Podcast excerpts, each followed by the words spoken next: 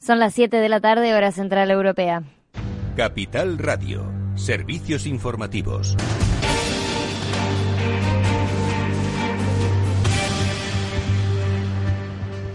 Hasta 100.000 autónomos societarios podrán reclamar a la Seguridad Social la tarifa plana. La Seguridad Social ha cambiado de criterio tras tres sentencias del Tribunal Supremo y establece ahora que los autónomos societarios tendrán derecho a solicitar y beneficiarse de la bonificación de cuotas de la tarifa plana, según ha indicado ATA, que avisa de que se puede producir una luz de revisiones ante las sentencias del Supremo, dando la razón al colectivo. En Capital Radio hemos hablado con José Luis Perea, secretario general de ATA, sobre esta decisión del tribunal que llega tras tres sentencias. La tarifa plana es desde el año 2013 y lógicamente, bueno, pues desde el año 2016, pues, pues prácticamente son cuatro años con carácter retroactivo lo que se puede eh, lo que se puede solicitar. Como ya te digo, pues puede ser en torno a un importe pues, que rondaría los 3.000 euros para estos casi 100.000 autónomos que deberían haberse beneficiado de la tarifa plana y no lo hicieron.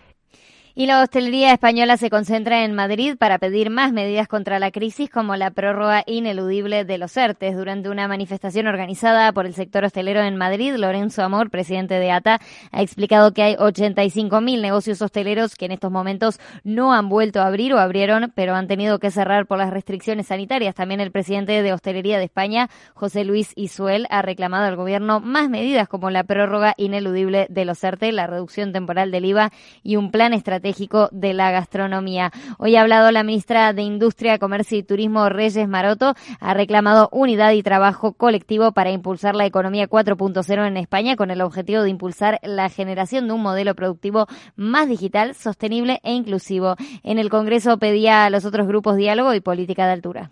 Por eso no voy a entrar en su provocación. Hay que trabajar unidos para apoyar al turismo, con lealtad, con responsabilidad, con diálogo, como estamos haciendo con los agentes sociales, prorrogando, sí, los ERTES en condiciones especiales para el sector turístico o trabajando a nivel europeo para abrir corredores turísticos seguros.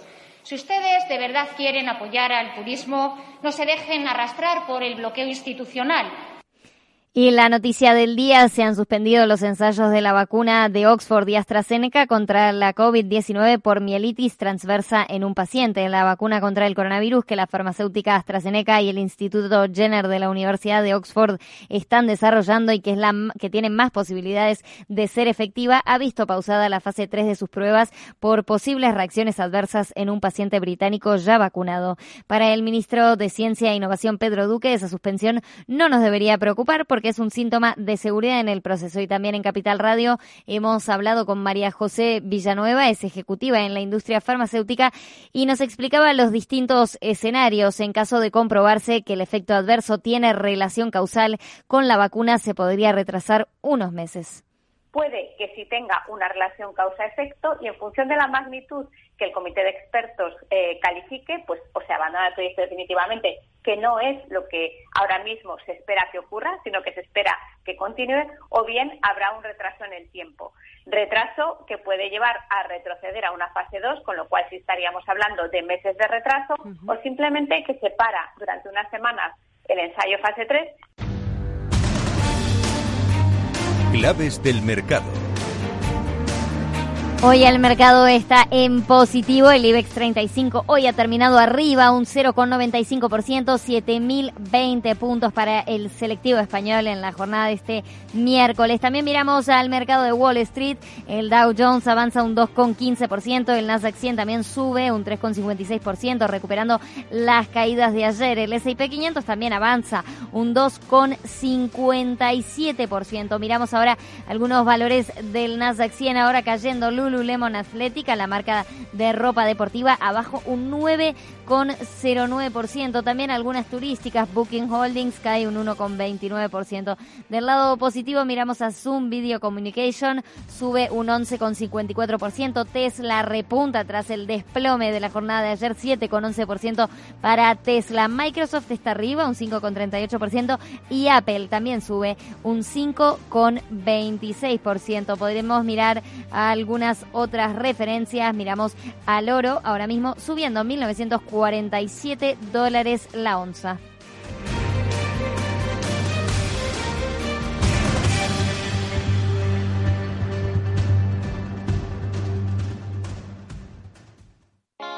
¿Está tu bufete bien posicionado en Google?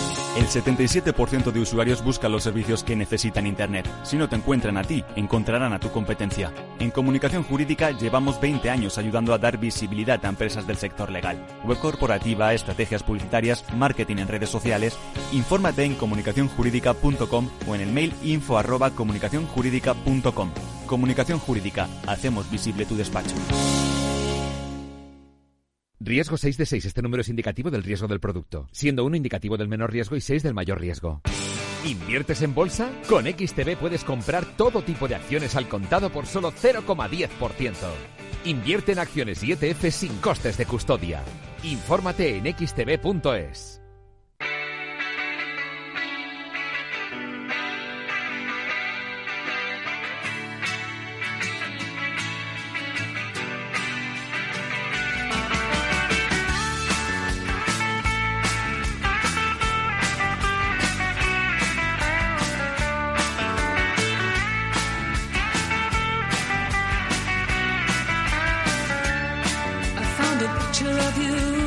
Después del trabajo, After Work, con Eduardo Castillo, Capital Radio.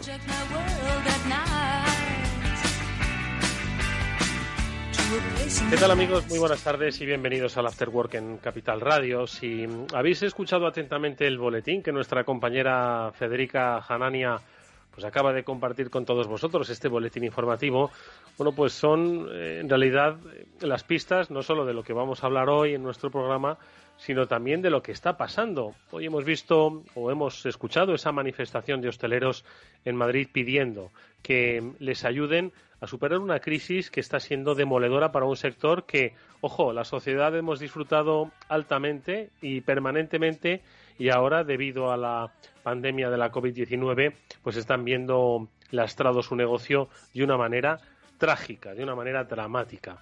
Eh, vinculado al sector de la hostelería también está el negocio hotelero. Ya habéis visto cómo en las cotizaciones bursátiles subía las tecnológicas, subía Zoom, la de las videoconferencias, como ahora no nos reunimos, nos video reunimos, estaba subiendo un 10%, sin embargo el sector turístico estaba cayendo y lo hacía con fuerza. Hago esta especie de reflexión o de repaso al boletín informativo, porque de eso es de lo que vamos a hablar, eh, pues yo creo que en nuestro programa, de, de los cambios, de cómo enfocar o reenfocar la vida, eh, especialmente en el sector hotelero. Ahora a continuación vamos a saludar a Tony Arnedo, que es un experto en el sector hotelero, no en vano ha estado durante muchos años al frente de pues una de las más reconocidas eh, cadenas eh, de hoteles como Casual Hotels y con él vamos a hablar sobre pues cómo ha terminado la temporada y qué es lo que podrían hacer las cadenas pues para afrontar pues los grandes retos, las grandes dificultades que sin lugar a dudas eh, van a, afrontar en los próximos meses, ¿no? Ante esa caída ya no del turismo, sino de la propia actividad hotelera, ¿no? Los viajes de negocios, eh, precisamente porque ya no se viaja de negocios, ya se reúnen por Zoom. Pues eso, de ahí que suba un 10%. Bueno, pues con Tony Arnedo vamos a hablar del sector hotelero y de qué pueden hacer pues para de alguna forma volver a recuperar no solo margen de negocio, sino una perspectiva de futuro bastante, bastante mejor a la que tienen ahora. Y luego hablaremos también de cosas pues que también ha comentado Fede Anania. Nos ha llamado poderosamente la atención qué es lo que pasa con Tesla. La verdad es que son bonitos los coches, ¿eh? pero ya no se ven Teslas en, en los servicios estos de Uber y Cabify. ¿eh? No, no sé qué es lo que ha pasado. Pero bueno, la cuestión es que Tesla es una montaña rusa en la bolsa estadounidense vale mucho dinero y hay días que vale menos dinero. Bueno, pues con los expertos en motor y los expertos en tecnología, porque Tesla, que es una compañía de motor o una compañía tecnológica, pues vamos a hablar pues con los dos expertos de Capital Radio en eh, estos temas, con Chimo Ortega y con José Antonio González, el director del Carnel en Capital Radio, para que nos cuenten si esto es lógico, es ilógico o si no deja de ser una cuestión puramente de bolsa y de pues apuestas al alza, apuestas a la baja. Con ellos hablaremos también en este programa unos minutos. Y ojo que también los cambios de paradigma que esto ha supuesto, esto de la COVID-19, pues estamos para eh, primero entenderlos y luego incorporarlos a nuestra forma de vivir. Bueno, pues de cambio vamos a hablar con una experta en la materia, con Amanda Palazón, la directora del Instituto de la Gestión del Cambio, con la que veremos, pues, después de haber pasado este verano y esos seis meses, ¿no? Tras el confinamiento, o vamos, más que tras el confinamiento, desde que se inició el confinamiento, pues cómo ha cambiado ese paradigma en las empresas de entender el trabajo, entender los objetivos, entender los proyectos. Bueno, pues de todo ello vamos a hablar en este After Work, que ya comienza con todos vosotros, con Néstor Betancor gestionando técnicamente el programa y que enseguida va a dar paso a su primer invitado, a Tony Arnedo.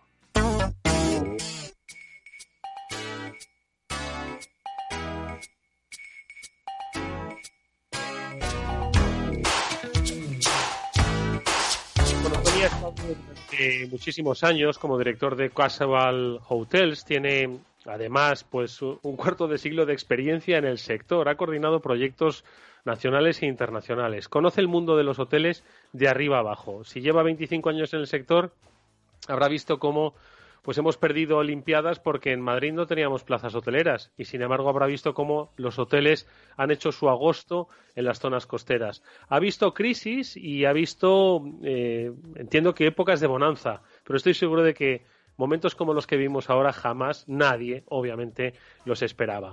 ¿Qué hemos vivido? ¿Cómo se está viviendo? ¿Y qué es lo que podemos hacer para afrontar el futuro? Es algo que queremos comentar con él. Tony, ¿qué tal? Muy buenas tardes. Hola, muy buenas tardes a todos los oyentes, muy buenas tardes a todos vosotros y es un placer estar eh, eh, compartiendo este tiempo con vosotros. Oye, Tony, eh, la verdad es que la primera pregunta es un poco la, la, sencilla y la común. Desde el sector que bien conoces, hoy como consultor independiente, experto en asesorar a otros, a otras compañías hoteleras, ¿Cómo eh, se ha vivido este verano? Eh, no ha sido el mejor verano de la vida, sin lugar a dudas. ¿Cómo prevén, cómo, está, cómo es el sentimiento empresarial del sector hotelero que tanto conoces? ¿Qué te transmiten? ¿Cómo lo has vivido tú? Cuéntanos. Pues em, em, la verdad es que ha sido una ida y venida de, información, de desinformación, de, mm, de, ver que eh, los hoteles en principio tenían una previsión, pero después ha sido otra. Ha sido verdaderamente un caos, porque en principio nadie se esperaba que iba a pasar lo que nos pasó a mediados de marzo. Y bueno, al, principio fue un, un poco una, una dosis de energía extra para todos. Eh, para los niños, para la casa, para, para todo. Después, poco a poco íbamos informándonos de que, de que teníamos que estar en casa y que las razones eran, eran, eran potentes. Entonces, el sector, eh, yo estoy, estoy en, un, en un foro de la Asociación Española de Directores de, Hotel y mm, en este foro eh, casi al minuto se iba se iba conociendo un poco toda la, todo lo que iba pasando en el, en el sector. Y empezamos eh, en la, cuando se confinó el Hotel H10 eh, de Adeje, de Tenerife, que mm. fue el, el, primero que tomó la iniciativa, tomó la decisión de confinar a todos sus, a todos sus clientes y, y empleados en el hotel. Y fue una decisión muy complicada porque en aquel momento no había información y fue una decisión valiente porque fueron los primeros. A partir de ahí, bueno, sí, eh, ya nos pusieron un poco a todos en alerta y después eh, hubo una, un confinamiento oficial, pero los primeros fueron ellos. Pero en el sentimiento del sector, pues ya empezábamos a vislumbrar lo que después ha sido. Es decir, eh, prácticamente el, eje de todo es la confianza. Ahora mismo, pues eh, yo te puedo hablar de mi situación personal. Yo no, no tengo, no me apetece viajar a nivel personal. Somos mucho de, de visitar amigos, de, eh, aprovechar los fines de semana y ahora mismo mi confianza está por los suelos, no me apetece. Mm. Esto a nivel personal. Ahora, a nivel profesional, pues siguiendo un poco al hilo de, de, lo que, de lo que de alguna manera hemos vivido, en una segunda parte, eh, digamos que había una cierta ilusión porque cuando acabara el confinamiento, a, finales de, junio, todos mm. estábamos preparados para en julio abrir los hoteles. Claro, ¿qué pasa? O si no todos, al menos una gran parte. Eh, pensábamos hacer la temporada de verano, sobre todo los, los, eh, los vacacionales. ¿Qué pasó? Que ahí llegó la super incertidumbre y las decisiones de los principales eh, mercados emisores de turistas de, España. Eh, pues eh, primero los británicos nos cerraron de alguna manera la, la puerta y después los alemanes. Eso ha creado pues, pues una, una, una caída de la demanda. Hablaba con un director de, de hotel que en una semana pasó por todos los estados. Tony, la semana que, que viene abrimos. Te invitamos a que vengas porque lo tenemos todo, hemos hecho todos los protocolos. Yo le preguntaba precisamente por eso, por los protocolos eh, anti, anti-COVID. Y hablábamos de, algo que, luego quería comentar, que es los sellos estos que se han eh, COVID-free, se han inventado, que yo creo que no se puede poner algo como COVID-free, sino como hemos hecho todo lo posible para que no haya virus, pero no estamos seguros. Mm. Esto, hecho este paréntesis, hablando con esta persona, con este compañero, me decía, es que estoy preparado, eh, hemos hecho un esfuerzo sobrehumano para adaptarnos al turista a la nueva realidad, pero ¿qué mm. pasó? Que de un día a otro le llamé al día siguiente y me dijo, Tony, es que no podemos abrir, es que mi principal era un hotel en la costa alicantina y su principal cliente es el cliente es el británico. Entonces dice, mira, es que en mi segmentación el 45% de mis segmentaciones son británicos. Los nacionales estábamos esperando dentro de mi segmentación otro 40%, Dice, y es que se me están cayendo las reservas. Dice, de, de mm. cada 100 reservas estoy perdiendo 90. Dice, no puedo abrir. No cubro ni siquiera el, el, mínimo para cubrir eh, ¿sabes? Para cubrir mis gastos, ¿sabes? Sí, los gastos. Entonces... Eh, Tony, la verdad es que eh, la descripción que has hecho en este caso de no solo pues el sentimiento que hay en ese foro ¿no? de directores de hoteles, sino la propia experiencia personal que has tenido. Yo creo que es muy representativa ¿no? y muy significativa para que entendamos eh, cómo lo están pasando en el sector. ¿no? Eh, y, pero hay, hay una clave también que quizás es el punto de partida, que es la recuperación de la confianza. Tú lo has dicho, hay mucha gente yo he conocido a los dos tipos de turistas de hotel este verano.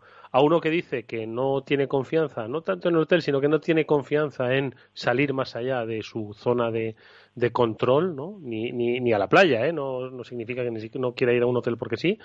Y son de los que quizás en otras circunstancias lo harían y otra parte que son dicen, oye, se han puesto tanto las pilas que yo estoy, me siento muy seguro, porque obviamente eh, les va el negocio en ello, ¿no? Y no pueden permitirse. Entonces, claro, yo creo que el primer paso, Tony, es para afrontar el futuro es una recuperación de la confianza, ¿no? Que eso, claro, eh, tú lo has dicho, eh, COVID-free, mensajes, comunicación, ese es el primer paso, ¿no?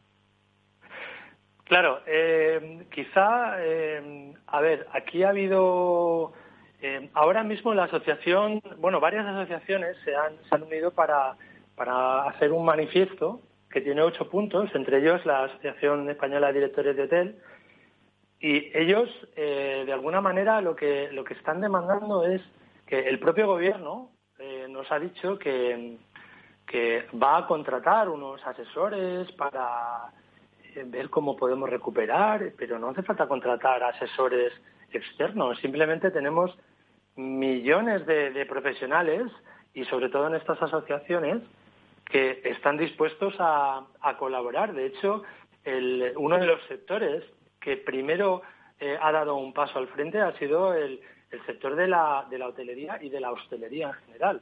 Tenemos casos como eh, los hoteles medicalizados, el primero fue el, Gran Hotel Colón, y luego de eh, restaurantes o actividades de restauración como José Andrés, el, chef eh, que tiene toda su carrera en América, pero que es, asturiano. Mm, entonces, em, ese es un poco el, sentir, eh, ese em, que, nosotros somos capaces de, poder generar esa confianza. No nos hacen falta sellos de, de COVID-free ni nada, simplemente eh, eh, me gustaría poder enseñarte todas las acciones que se han puesto en cada uno de los hoteles en marcha. Eh, lógicamente hay una reglamentación que dirimen las comunidades autónomas, pero que luego se comparten entre unas comunidades y otros, y luego entre unos hoteles y otros. Es decir, oye, nosotros en Castilla-La Mancha estamos haciendo esto que es mandatario porque nos lo manda el gobierno manchego. Vale, pues nosotros en la comunidad valenciana nos han dicho que tenemos que hacer esto. Todo eso se ha compartido y se ha mejorado de alguna manera. Entonces, eh, a partir de ahí, pues eh, eh, estas iniciativas son muy importantes. Este, de hecho, la iniciativa se llama turismosomostodos.eu, por si le queréis echar un vistazo. Y mm, para la recuperación que hablábamos, lo principal para, para recuperar la confianza es la honestidad. Y yo creo que somos una. Primero, somos un país honesto. O sea, somos una, una, gente honesta. Yo he tenido la oportunidad y, de vivir fuera. O sea, estuve dos años sobre todo que me marcaron muchísimo en mi vida en Bulgaria, dirigiendo un hotel de 727 habitaciones con Meliá. Y eh, a mí me hacía muchísima, me hacía muchísima gracia el, choque cultural, sobre todo cuando decían, ah, eres español. Y es que me ponían en, en, una, en, un, en un estereotipo, ya no solo de, castañuelas y de flamenco, no, Mm, sino de, sentimiento de que somos un pueblo alegre, somos una somos una, una gente que nos que nos reinventamos, que nos gusta eh, vivir la vida, tenemos el sol, el Mediterráneo, nos, nos marca muchísimo. Y eso es algo que hemos vendido durante, mm, desde que empezó la actividad turística, después de, de la guerra y después de, de, mucho sufrir y de mucho desarrollar en, los pueblos turísticos en España, pero eso lo tenemos. Eso es eh, nuestra nuestra identidad. Aquello de la marca España, pues a lo mejor esto es la marca España. Oye, Luego somos honestos, tenemos un buen producto. Tony, ¿qué es lo que tenemos? Eso es lo que te iba a decir. A partir de ahí, ¿qué es lo que tenemos que hacer? Porque, mm, quiero decir, el futuro sigue estando ahí y creo que cuanto más tiempo pase sin que hagamos nada, más difícil es que hoteles que deban echar el cierre inicialmente temporal, pues va a ser más difícil volverlo a abrir. Y dos, eh, ¿debemos seguir mirando al británico o al alemán como el árbol que nos impide ver el bosque? ¿O es que el bosque está lleno de ingleses o alemanes? A ver, ¿qué es lo que tenemos que hacer? Pues es una buena pregunta. Ahora mismo la, segmentación, digamos, del, país está basada en, dos principales pueblos turísticos, que son Centro Europa, o sea, tanto Alemania como británicos. Pero sí que es verdad que se están abriendo eh, eh, nuevos polos de, turistas, que es China, em, em, eh, Rusia, incluso yo he tenido la oportunidad de, lo que pasa es que de, tratar con nuevos mercados para intentar atraerlos. Esa es una, una, asignatura pendiente que ahora es el mejor momento de, intentar atacar. Eh, una de las de los principales mm, modelos que hemos tenido en España era el, sobre todo en, la parte vacacional, es el modelo de turoperación. Ya hemos visto que los grandes turoperadores, en versión antigua, entre comillas, digo Thomas Cook, estos se han caído, con lo cual es el momento de transformar y de tratar de desarrollar el canal directo. El canal directo es, eh, dentro de la segmentación del hotel, de los tipos de clientes que tienes, eh, tienes una parte eh, que son canales que no, no, controlas tú, por ejemplo las OTAs. las OTAs son Online Travel Agents, eh, em, agencia de viaje online, eh, mm. dígase Booking o Expedia, que son los más famosos. Entonces, ahora es el momento de, a través de la transformación digital, em, atacar nuestro propio canal directo. Sí que es verdad que se lleva mucho tiempo hablando de, cómo hacerlo, pero ahora, después de este nuevo cambio, mm, no es que mm, vayamos a tener que planteárnoslo, es que nos lo va a imponer el mercado, ya nos lo ha impuesto. Ahora mismo mm. tenemos que añadir, ya, no, no tenemos que estar pendientes del el precio, de la paridad de los precios para todos, precios para todo el mundo igual, ¿no? A lo mejor hay eh, en mi canal tiene que ser un 10% más barato, un 5% o tiene que ser igual. Pero yo soy el que elige, me refiero al hotel. Entonces, en ese sentido, tenemos que mejorar la comunicación. El otro día eh, le he explicado a un, a un compañero cómo comunicar con un cliente y parece una tontería, pero de la misma manera que tú te suscribes a un a una, a una página de internet, te puedes suscribir a un hotel y el hotel puede comunicar contigo. Tú, antes, tú haces la reserva y antes de llegar al hotel yo puedo comunicar contigo y puedo enviarte un email diciéndote, oye, vienes a Madrid, eh, si te apetece, nosotros estamos enclavados en el, en el centro de la ciudad. Desde aquí hay como 20 rutas. Si te apetece, aquí te las mando. No solamente para venderle, sino para informarle.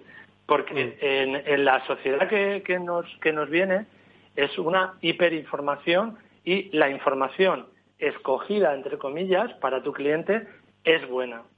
O sea, me refiero que mm. te, la va, te lo va a agradecer y al final lo que estás tratando es de que la próxima reserva la haga directamente con el hotel. Por no eh, alargarme mucho, eh, básicamente tenemos que empezar a saber cómo vender, hacer copywriting turístico. Es decir, eh, estamos enfocados mucho a características de nuestro hotel. No solo en los hoteles, pasa, ahora estoy haciendo algunas, algunas auditorías de algunos amiguetes de páginas web y me doy cuenta que lo que venden son características. Tenemos que vender beneficios. Yo como Entiendo. que me, llevo. Es decir, estás abogando porque los hoteles dejen de ser alojamientos de personas más o menos cómodos, con más o menos almohadones y que tienen comida, pues desayuno y cena, a que empiecen a, a dar, a ir más allá. Es decir, que aprovechen, entiendo que a través de lo digital, pues que ellos eh, no solo dan de dormir y de comer a un, a un turista, sino que pueden perfectamente atraerlo y pueden perfectamente darle otro tipo de servicios. Entiendo que abogas por eso, Tony.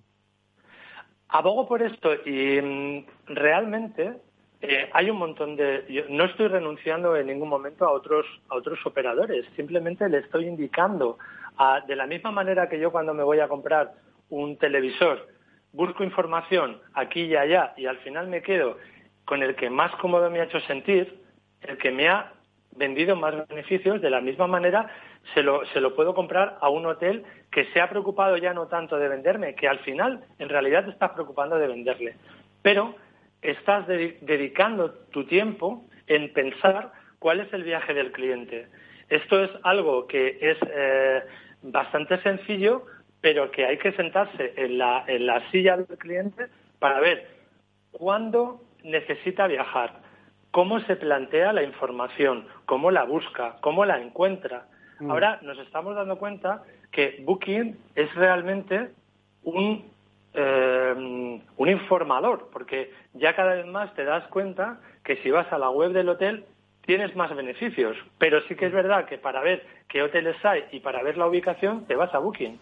Esto es un hecho. Entonces, tienes que saberlo para ver cómo eh, enfocas tu, primero tu página web, qué contenidos tienes, cómo comunicas en general. Tienes que ser coherente, ya no valen aquellas fotos ni aquellos eh, todo vale. Ahora, ahora tienes que calentarte un poco más la cabeza para, para aplicar. Eh, el otro día hablaba yo con un, con un, con un compañero y me decía, es que no sé cómo hacer un anuncio de Facebook. Digo, ostras, es que tiene, tiene su miga. Digo, digo es mm. que de la misma manera que tú segmentas en el hotel y tienes tu, tu segmentación que hemos hablado durante la conversación, digo, puedes segmentar en Facebook, por ejemplo, o en cualquier otra red social, pero sobre todo Facebook, a quién le quieres vender, cuál es tu, quién es eh, la persona que, que, te va a escuchar.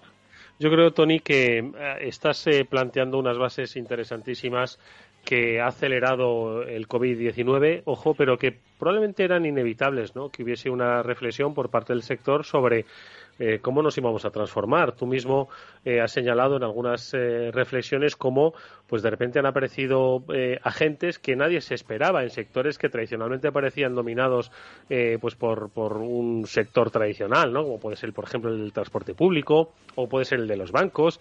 Y ojo, ¿por qué no puede el sector hotelero, no digo que no le aparezcan competidores, que los tiene y muchos, ojo, ¿eh? las plataformas estas de, alojamiento y tal fueron una muy buena competencia, pero ya no la tienen esa competencia, pero los, los ingleses tampoco, es decir, tienen que empezar a pensar cómo transformarse ellos, cómo transformar sus negocios para dejar de ser pues alojadores de personas para empezar supongo que a dar servicios mucho más allá. Y yo creo que el planteamiento que has hecho es muy interesante y del que seguiremos hablando, Tony Arnedo, como experto que eres en el negocio hotelero. Tony, muchísimas gracias por tu tiempo. Lo dicho, seguiremos hablando y hasta muy pronto.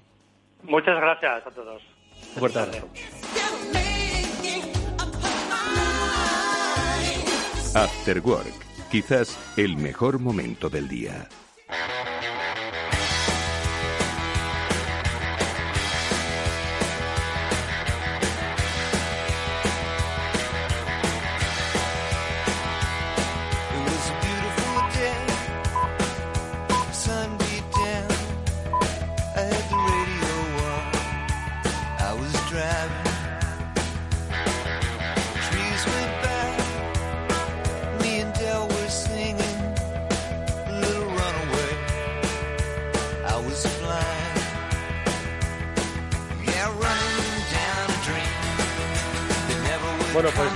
Se ha sospechado, pero no es cierto, que los periodistas económicos, pues, como manejaban esta información que poco el mundo, que no todo el mundo comprendía, pues poco menos que manejaban información privilegiada y que podían comprar acciones sabiendo que iban a subir eh, al día siguiente.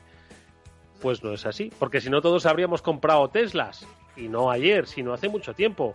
Chimo Ortega mismamente, que es el que más sabe de motor de este país, pues podía haberse comprado unas Teslas. ¿Lo hiciste, Chimo? Buenas tardes. No me digas que tú no lo has hecho. No, por supuesto que no lo he hecho. Eh, además, sabes que los periodistas tenemos un código ético bastante estricto con esas cosas y no, no he comprado Tesla, pero tampoco voy a tirarme faroles. No sabía que, vale, que valdría tan pronto lo que ya vale Tesla. Porque, oye, ¿y tiene su lógica que valga tanto? Eh, oye, por cierto, tú has probado un Tesla ya, supongo, ¿no, Chimo? O varios Teslas. algún Tesla y dentro de nada probaremos otro Tesla en, Capital Radio, pero sí, eh, tiene su lógica. yo creo, yo creo que no. Chimo, Chimo, como me dijo un, un amigo de este programa, eh, que voy a conservar su anonimato, ¿eh? Eh, que colabora con nosotros eh, y sabe mucho de empresas que lo voy a identificar. dijo que él condujo un Tesla, pero que le pareció un, un, gran iPad con cuatro ruedas. Sé quién, sé quién lo dijo porque estaba yo cuando lo dijo. Pero no vamos a decir su nombre. A ver, ¿cómo es?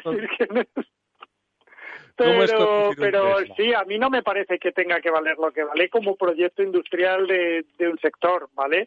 Otra cosa es que compremos tecnología, que compremos futuros o que compremos otras cosas de estas que hacen los mercados y que muchas veces ahora no lo entendemos. Como tú bien decías al principio, si no seríamos todos ricos. Oye, pues José, eh, o sea, Chimo, vamos a preguntarle a José Antonio González, el que más sabe de tecnología de, de la radio y además que ha estado siguiendo en bolsa, igual ha comprado, ¿eh? por eso está tan pendiente de lo que hace eh, Tesla en bolsa, ah, pues que nos cuente qué, está pasando con, con, Tesla. José, ¿qué tal? Muy buenas tardes. ¿Qué tal? Buenas tardes, Edu. ¿Qué tal? Buenas tardes, Chimo. ¿Qué tal todo? Bueno, pues aquí estamos intentando pues eh, dilucidar eh, si deberíamos haber comprado Tesla hace 10 años o estamos muy contentos de no haberlo comprado porque estaríamos ahora con Edu, no seas discreto. No, lo primero que queremos delucidar es si él ha comprado Tesla.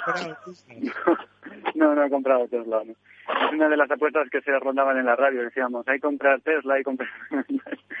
Oye, Jota, ¿qué está pasando? Porque estos últimos días, bueno, en realidad desde estas últimas semanas, Tesla es protagonista en las noticias bursátiles. Eh, yo creo que suele serlo un poco con, con cierta frecuencia, ¿no? Cuando por otro lado tampoco se ha anunciado ningún hito pues más allá del camión aquel que quiso presentar o de la furgoneta aquella, no sé lo que era, que parecía más bien un, camión de esos que iban por las guerras de Irak y, Afganistán, en fin. Entonces, ¿qué es lo que está pasando? Cuéntanos un poco, haznos un, poco de, memoria. Eh, hay una palabra que empieza a surgir entre los analistas y los expertos, que los oyentes, y pues seguro que recordáis, eh, las .com. Eh, están empezando ya a tocar ese tema de burbuja de las .com, pero eh, burbuja de Tesla, y, y da miedo, ¿eh? Eh, que, que, puede aparecer este fantasma. Yo me he abierto el gráfico de Tesla, eh, Eduardo, eh, del último año y ahora que está, se está corriendo el Tour de Francia, pues parece una etapa de estas rompepiernas del Tour de Francia, de las etapas de montaña y que pues desde estos últimos meses parece que ha subido el Tourmalet, ¿no? Y ahora está en la desescalada, pero desescalada más descalabro, casi. Hoy está subiendo un 6,61% de momento Tesla.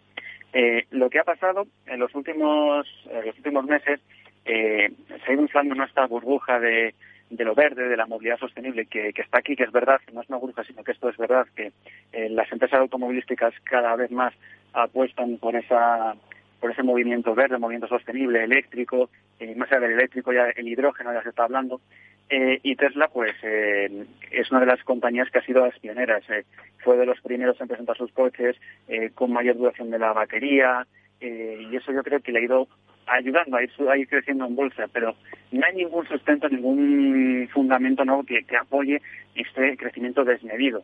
Eh, lo, que ha pasado lo más reciente es el pasado 31 de agosto hizo, hizo ese split ¿no? de cinco acciones a una. Y todo esto viene porque un tuit de Elon Musk dijo un día eh, dijo que la acción de, Tesla estaba demasiado cara. y, entonces se hizo ese split de cinco acciones a una y empezó ya el descalabro. El mes de septiembre eh, todos hablamos ¿no? de esta, que tenía yo un tuit el otro día, eh, que la cuesta de septiembre, ¿no? Pues tenemos que volver a la rutina, eso a todos cuesta arriba. Bueno, pues a Tesla se le está haciendo cuesta abajo y sin frenos. Ayer, eh, yo no sé vosotros eh, cómo andáis de dinero en el banco, ¿no? Pero no sé cómo sentaría en un día perder 13.800 millones. ¿Cuánto? 13.800 millones. Eso es lo que ha perdido ayer Elon Musk. 13.000. Me encantaría poderlo perder, José, así, entre tú ¿eh? Yo creo que, que, le da un poquito igual porque su fortuna asciende a los 69.800 millones de euros. O sea, bueno, para él pues duele, ¿no? Duele, toca el bolsillo esos 13.800 millones de pérdida, eh, pero eh, más allá de esos zascarrillos, eh, ayer Tesla eh, fue el peor día en bolsa en sus 17 años, cayó un 21% y los expertos achacan a que eh, no pudo entrar al S&P 500 y por eso los inversores huyeron despavoridos y la acción cayó un 21%. Hay que estar muy atentos. Eh, este este mes, el 22 de septiembre, es el battery de battery Tesla Day, el día de la batería de Tesla. Eh, se esperan anuncios. madre mía, perdona que te interrumpa, José, pero es que nos estamos volviendo volviendo volviendo lerdos. O sea, el battery Tesla Day. el día de la batería de americanos, Sí, los americanos tienen, pues, pues, pues, está muy bien, ¿no? Tienen mucha tendencia a celebrar días, ¿no? Pero el día de la batería, eso se lo cuentas aquí a, Luis, que es el, cuidadito, que, hablas de Tesla y parece que el negocio de Tesla... Luis es el, el, el, mecánico del taller de mi barrio, que es un tío que está manchado de grasa y arregla muy bien los coches. Si yo le digo lo del el Battery Tesla Day, posiblemente me pegue una pata en el culo y me diga, tira para allá, chaval, estamos un poco... Castillo, pues cuidado, que el negocio de Tesla son las baterías y no los coches, que yo no lo llevo diciendo mucho tiempo. Bueno, José, continúa, continúa con este happening de baterías. A ver. Eh, pues se espera que anuncien, bueno, que sus eh, baterías eh, van a durar más, que es el kit de la cuestión. Cuanto más dure la batería de un vehículo eléctrico, es el que se va a llevar el gato al agua, por así decirlo. Estos días ha habido un juego interesante entre el CEO de Volkswagen y Elon Musk en lo que se han se han prestado los coches, han, probado cada uno el coche de la competencia, ¿no? Y han salido bastante contentos, cada uno con lo suyo. Ha dicho Elon Musk que tiene mucho que aprender de, Volkswagen y el CEO de Volkswagen también ha quedado bastante sorprendido eh, por eh, los vehículos de Tesla. Pero es que, sumado a la noticia de ayer, de esa no entrada al S&P 500, hay que añadir más cosas, ¿vale? Porque se produjeron una sucesión de acontecimientos que provocó este boom, esta caída de, Tesla. Volkswagen anunció ayer que podría producir más coches eléctricos que Tesla antes de 2023. Próximo que maneja más el, mundo del motor eh, eh, puede dar eh, más pinceladas. la ventaja, la ventaja que tiene Volkswagen o cualquier otro fabricante es que las plantas las tiene y son plantas modulares, con lo cual no es tan difícil transformar la producción de motores de combustión a motores eléctricos. Una vez que tengas la plataforma, y con los ID Volkswagen lanza la plataforma para todas las gamas, pues entonces ya no es tan complicado producir motores, o sea, vehículos eléctricos. Tienes que tener las plataformas y las baterías. Y la misma planta te vale. Un ejemplo, por ejemplo, es Volkswagen o PSA, en las plantas españolas, en la misma línea, monta motores de gasolina, diésel, eléctricos, híbridos y híbridos enchufables, en función de la demanda. Ahí está persona que está fabricando, tenía la gigafactoría de, de que es la principal, después tiene una en Asia, y la que está construyendo en Berlín, que se estuvo ahí diciendo que si iba a ser España, que iba a ser Valencia o Barcelona, al final ha sido Gatalagua Berlín. Eh, eh, hasta que no se ponga en marcha esa gigafactoría de, de Berlín, bueno, pues veremos si ya tiene esa producción, eh, puede ser mayor la de, la de Tesla. Eh, y además es una otra cosa, que uno de los eh, competidores en el mundo del vehículo eléctrico, sobre todo camiones, Nicola, anunció ayer también un anuncio con General Motors. Pues a esto mm. se le sumó pues todo esto, lo que pasó de Santi 500, la noticia de Volkswagen y que Nicola y General Motors se unen porque General Motors ahora tiene el 11% de esta compañía también, que recordamos para los oyentes, eh, fabrica eh, camiones eh, eléctricos, bueno, pues se juntó todo. Bueno, bueno, pues así está. ciento de Nicola, porque recordar que Fiat tiene también porcentaje en esa compañía. No, sí, eh, aquí el baile, el baile todos lo miran muy raro, pero todos están dentro del baile, ¿vale? Así que, bueno, veremos eh, cómo sigue porque es, por supuesto, para hacérselo mirar y no deja de ser súper divertido. Bueno, vamos a terminar con la reflexión. Eh, ¿Molaba conducir un Tesla, sí o no, Chimo? Claro, mola conducir un coche eléctrico y un Tesla que tiene esa autonomía y potencia, mola más.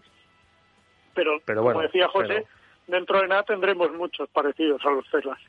Oye, pues si quieren estar en el negocio de las baterías, también podrían estar en el negocio de las baterías de los móviles, que ahí tienen muchos millones, miles de millones en todo el mundo que se gastan a las 12 horas. Chimo Ortega y José Antonio González, director del Carnel. Gracias, amigos, por habernos aclarado un poco lo que teníamos que haber comprado y vendido anteayer. Gracias, un fuerte abrazo, cuidaros mucho. Saludos. Saludos. Eduardo Castillo en Capital Radio, After Work. Hola, soy Leopoldo Abadía, autor de La Crisis Ninja, y quiero hablaros de lo normal. Lo normal es que cuando compramos algo sepamos cuánto tenemos que pagar, ¿no? Pues eso mismo debería suceder a la hora de invertir. Por eso me gusta Finanbest, comisiones bajas y claras, sin letra pequeña. Entra en finanbest.com y descubre que lo normal es extraordinario. Lo normal es Finanbest.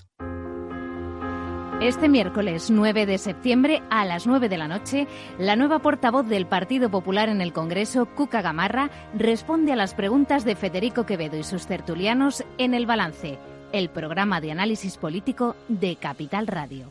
After Work, con Eduardo Castillo.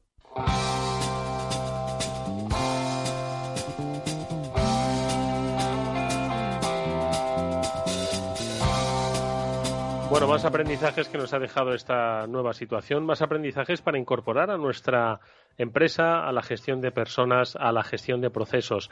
¿Cómo implementamos esos cambios? ¿Qué nuevas lecturas o nuevos paradigmas se han creado en los entornos empresariales? Pues se lo preguntamos a quien está pensando todo, el día en ellos, que ella es Amanda Palazón, la directora del Instituto de la Gestión del Cambio. Amanda, ¿qué tal? Muy buenas tardes. Hola, buenas tardes, Eduardo. ¿Cómo estás? Pues encantado de hablar contigo para que, como siempre es frecuente en este programa, hagamos reflexiones periódicas pues de aquello que observas, aquello que observas y aquello que implementas. Ojo, porque hay quienes observamos mucho pero luego no hacemos nada. Hay quienes observáis mucho y luego decís, oye, ¿y si ponemos esto en práctica? Porque esto merece la pena. Yo siempre digo, y siempre lo voy a reivindicar, antes al principio del programa decían que Zoom estaba subiendo un 11%.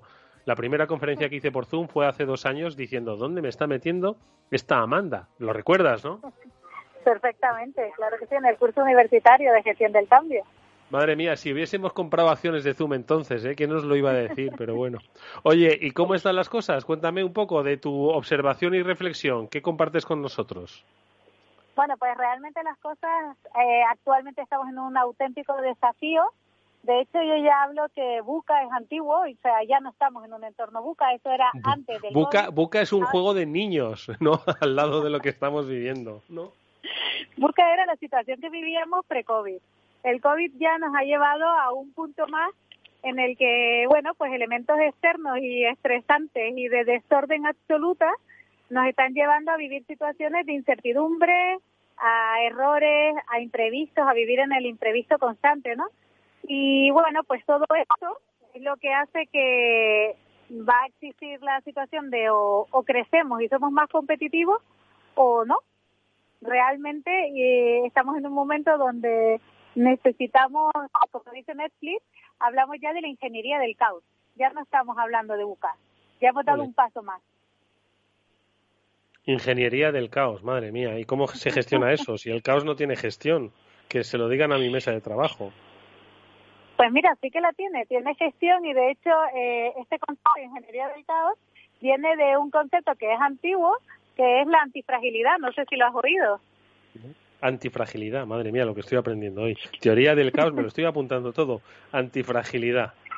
¿Qué es esto de sí, es de verdad, les recomiendo este libro, es de Taleb, es el, el escritor del Cisne Negro, que quizás es más conocido por esto, y mm. efectivamente lo que este señor nos cuenta es estamos en un entorno eh, absolutamente eh, no de incertidumbre, o sea, efectivamente de caos, de estrés, de imprevisto y tenemos que conseguir ponernos en marcha a base de experimentar, como bien has dicho antes, no solo observar, sino experimentar, después aprender y rápidamente pues plantearnos si abandonamos esa fórmula de trabajo, si perseveramos porque es buena o si pivotamos y la matizamos eh, porque bueno, porque puede ser exitosa.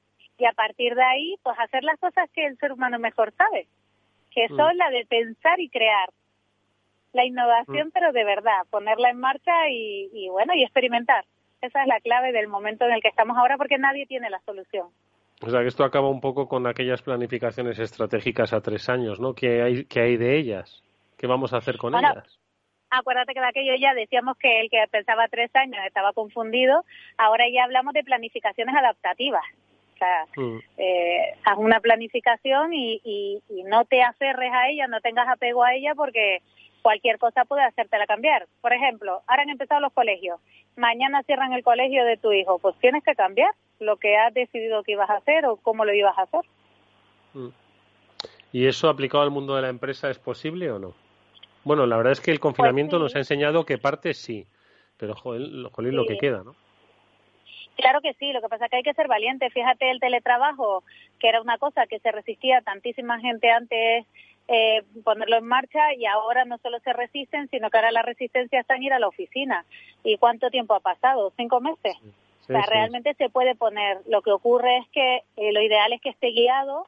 Eso es lo que hace un gestor del cambio estratégico, marcar una estrategia, que esté guiado, que exista un método y todo esto existe lo que tienes que hacer es incorporar este perfil en tu organización e incorporarlo en el comité de dirección para que te pueda ayudar, guiar y acompañar en este momento. Porque la verdad es que eso es muy interesante lo que has dicho. Vosotros desde el instituto estáis ayudando a empresas a, eh, a organizar su teletrabajo porque está muy bien el teletrabajo, está muy bien, eh, no solo forma parte de, mantener la seguridad de los empleados, sino también de la eficiencia y de la mejora de los procesos. Eh, ¿Por dónde crees que estamos fallando en, la organización del teletrabajo, Amanda? Pues mira, una vez más en humanizar el proceso. O sea, eh, hoy mismo estaba escribiendo un artículo en mi blog que hablaba de eh, las reuniones telemáticas hay que humanizarlas. Tan sencillo como pon las cámaras. O sea, no puede ser que un sistema tan bueno como puede ser las reuniones telemáticas, donde estamos ganando tiempo, hemos ganado puntualidad, ganamos conciliación, se convierta en un elemento de distancia y un elemento que nos deshumaniza, porque sabemos todos que mientras tenemos las cámaras apagadas no se percibe nada, tú estás escribiendo un mail, eh, una persona habla solo, lo cual es absolutamente desmotivador, en fin, eh, a eso hay que ponerle pues una serie de, de, de ¿cómo se llama?, de de normas, de buenas prácticas sobre todo, y que las aprendamos y las implementemos. Oye, Amanda, y en ese sentido, vosotros desde el instituto eh, estáis implementando nuevas herramientas que habéis que en realidad supongo que son evolución de las que ya pues manejabais, ¿no? Y que pues tenían que ver precisamente con los cambios en las organizaciones, con la adaptación a los nuevos entornos desconocidos, con los procesos de digitalización forzosa. Ojo porque muchas veces los mercados habían cambiado, ¿no? Y muchas veces hemos hablado como aquí, pues personas de la generación analógica pues han tenido que eh, que les iba muy bien en esa en- en- durante los últimos años ahora pues tienen que adaptarse al nuevo cambio no entonces vosotros que ayudáis a, a empresas y que utilicéis herramientas por dónde cuáles estáis un poco trabajando e implementando danos alguna pista. Pues mira, eh, precisamente ahora vamos a poner en marcha eh, una nueva forma de formación, porque la formación online, de la cual soy absolutamente fan, pero la formación online al final es una forma de no leerte un libro, es decir, tú te pones el vídeo cuando tú quieres, escuchas una serie de, de teorías y de nueva información que no sabes si la puedes utilizar o no, porque no sabes cómo hacerlo. Ese es uno, un análisis que nosotros tenemos y el segundo es que esto lo tenemos que humanizar, que es que no podemos meternos en burbujas y hacerlo todo solo. ¿Qué hemos creado? Pues mira, hemos creado eh, un tipo de formación, eh, un tipo de formación en streaming que nos permite eh, tener a un formador en vivo, en directo, presente todas las semanas con determinados eh, determinados temas, pues liderazgo en remoto, liderazgo en positivo, que va a ser tendencia, todo el tema de felicidad organizacional, eh, estas reuniones telemáticas, cómo sacarles mayor provecho y el alumno sencillamente se suscribe pagando 150 euros al mes, que además se los puede bonificar, pues va a tener ese tutor en vivo como si fuese una tienda. Abrimos la tienda de forma eh, virtual en directo a la que puedes acceder el día que te viene bien. Vas a tener, pues imagínate, pues tres formaciones de liderazgo en remoto durante todo el año, cada semana. Pues tú te apuntas el día, no tienes que planificar, tú te apuntas, entras en clase y ahí va a ver el formador que está esperando y eh, va a impartir esa formación. ¿Qué te parece? Bueno, no está nada mal, la verdad. Oye, porque mm, flexibilidad, eh, capacidad. Otra cosa es que seamos capaces de aprovechar. Tú dices que eres eh, absolutamente fan de la formación online, pero yo creo que ahí hay un componente de responsabilidad individual muy importante, ¿no? Que no sé si llegamos a tener o que quizás esta situación nos ayude a encontrarlo, no lo sé. Es que la formación necesita, pues eso, un formador. Es decir, la formación online nos ha facilitado y está muy bien porque tenemos acceso a información necesaria. Eh, sin embargo, yo eh, digo, quiero hacer un plan de gestión del cambio y me pongo una formación online maravillosa. Te lo explica qué es el cambio, cómo hacerlo, qué debes hacer, pero cuando tú lo quieres poner en práctica no sabes y no tienes a quién preguntar. Ahora tú puedes venir a la escuela de gestión del cambio y decir, oye, pues esta gente, mira, el miércoles que viene va a hablar de gestión del cambio. Sobre la marcha aprovechas y te apuntas. No necesitas una gran planificación Incluso en un momento dado dices, mira, me han quitado una reunión, voy a aprovechar que quería hacer esta formación y en lugar de hacerlo el miércoles que viene, lo hago este miércoles. Y tienes un tutor al que le preguntas, oye, ¿cómo lo puedo hacer? Yo tengo este problema concreto, yo tengo esta situación concreta, ¿cómo la puedo abordar? Con lo cual, va más allá de una formación, ya es un asesoramiento, es una capacitación. Esa es la idea. Oye, ¿y, ¿y por qué has metido aquí la felicidad? Que eso me gusta, la felicidad en el trabajo. Eh, Cuéntame un poquito más sobre cómo la podemos gestionar sin que nos miren raro en las empresas. No porque las empresas Pues sean infelices, ojo, sino que al final, pues es que, en fin, el concepto como tal es, es complicado, ¿no? Pues la verdad es que sí, pero fíjate, curiosamente, estamos en un momento difícil eh, y crítico a nivel de empleo, a nivel de qué va a pasar con nuestro futuro, ¿no? Y sin embargo, no sé si a ti te ha pasado, pero eh, yo a mi alrededor tengo un montón de personas que se están planteando la vida. O sea, va más allá del trabajo y dices, pero vamos a ver, ¿y qué vas a hacer ahora sin trabajo? No importa, yo tengo recursos y ya no quiero trabajar 14 horas, ya no quiero que un, un jefe sea autoritario, ya no quiero trabajar en un formato de jerarquía triangular. Eh, no sé si esto lo has oído, pero desde luego yo me lo encuentro a diario. Mm, Bueno, pues oye, está bastante bien. ¿Y, y qué hacemos? Ponemos ponemos a un gestor de felicidad. Ojo que yo estoy oyendo ya la figura esa, ¿eh? Por algún lado. Bueno, de hecho, eh, ¿qué es lo que ocurre? Que tenemos que crear eh, entornos de bienestar organizacional donde eh, trabajemos, seamos muy productivos, porque hay que mejorar la productividad, yo creo que eso ya nadie lo pone en duda, tenemos que mejorar la productividad, que el tiempo de, que dedicamos al trabajo estemos centrados en el trabajo y esto la organización debe eh, facilitarlo. Por tanto, efectivamente, va a haber eh, un gestor de felicidad que, que ahora se va a utilizar mucho este nombre. Se hablará de los líderes eh, jefes con G, gestores de felicidad, a nivel de liderazgo. Y en nuestro caso, sabes que he acuñado el concepto de gestión del cambio en positivo. Es decir, utilizar el humor como herramienta porque bueno, pues la manera de que podamos cambiar estos hábitos, estas nuevas formas de hacer las cosas de una forma eh, como evolución, en positivo, como una oportunidad y no un trauma, un sufrimiento, como muchas veces se viven los cambios en la actualidad. Oye, una última reflexión que te pido, Amanda, eh, tiene un poco eh, que ver con una palabra que ya has utilizado, eh, la de la humanización, ¿no? Tú hacías referencia a ella cuando estábamos pues en esas videoconferencias, ¿no? Pero yo creo que mm, esta pandemia de COVID, que, ojo, que por otro lado no ha terminado, eh, sí que nos está permitiendo una rehumanización de la empresa. Me está dando la sensación de que por fin estamos volviendo a, a ver que, que hay personas, ¿no? que hay humanos ¿no? dentro de las empresas, que los recursos humanos tienen alma, corazón, vida, familias, ganas de aprender, ganas de hacer crecer a sus compañías y no y yo creo que hay una lectura positiva en ese sentido.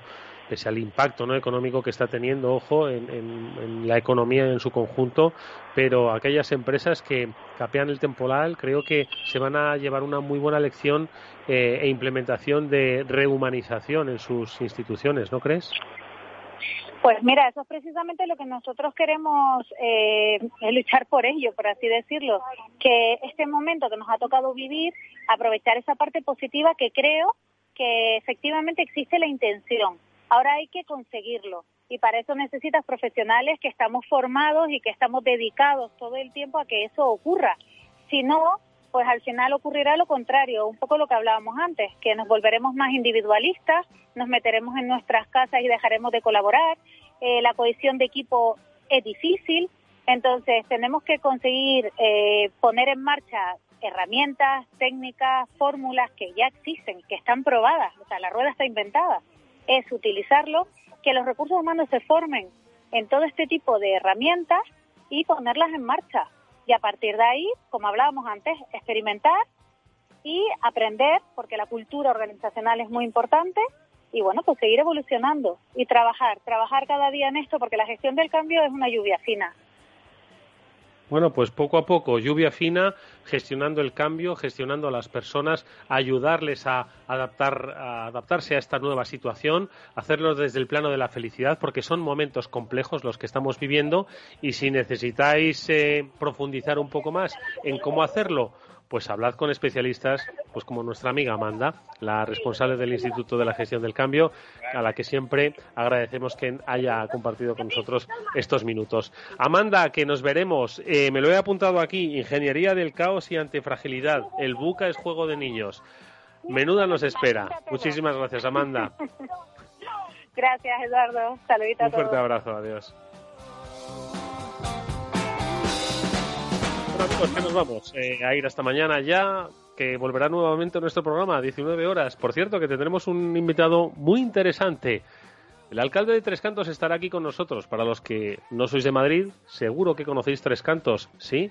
Mucha empresa tecnológica a 10 minutos de Madrid. ¿Cuáles son sus proyectos? ¿Cuáles son sus inquietudes? ¿Qué hacer de eh, esta ciudad? Eh, bueno, eso se lo preguntaremos mañana en directo en nuestro programa. Y luego, por supuesto, contaremos con más reflexiones digitales con la ayuda de Julián de Cabo y de Víctor Magariño, nuestros asesores eh, y, como decíamos el otro día, hombres del renacimiento. Aquí estarán con todos nosotros.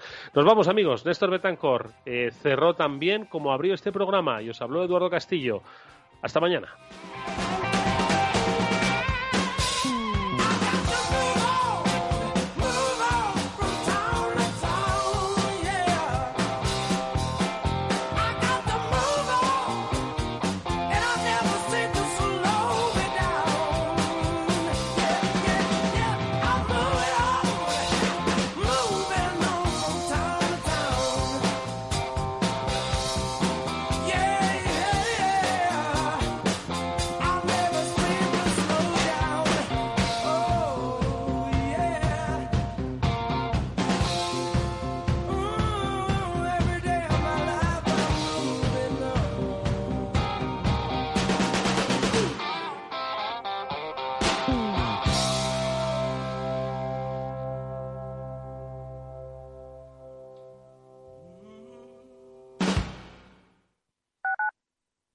Radio en Madrid 105.7, Capital Radio. Memorízalo en tu coche.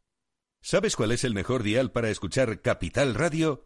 Tu móvil. Ya tienes disponibles las versiones de iOS y Android de Capital Radio. Y si quieres escucharlas en tu coche, lo tienes muy fácil. Empareja el Bluetooth de tu coche con tu móvil o tableta, entra en la app de Capital Radio y ya lo tienes. Escucha Capital Radio en digital. Y si te preguntan qué escuchas, no lo dudes. Capital Radio.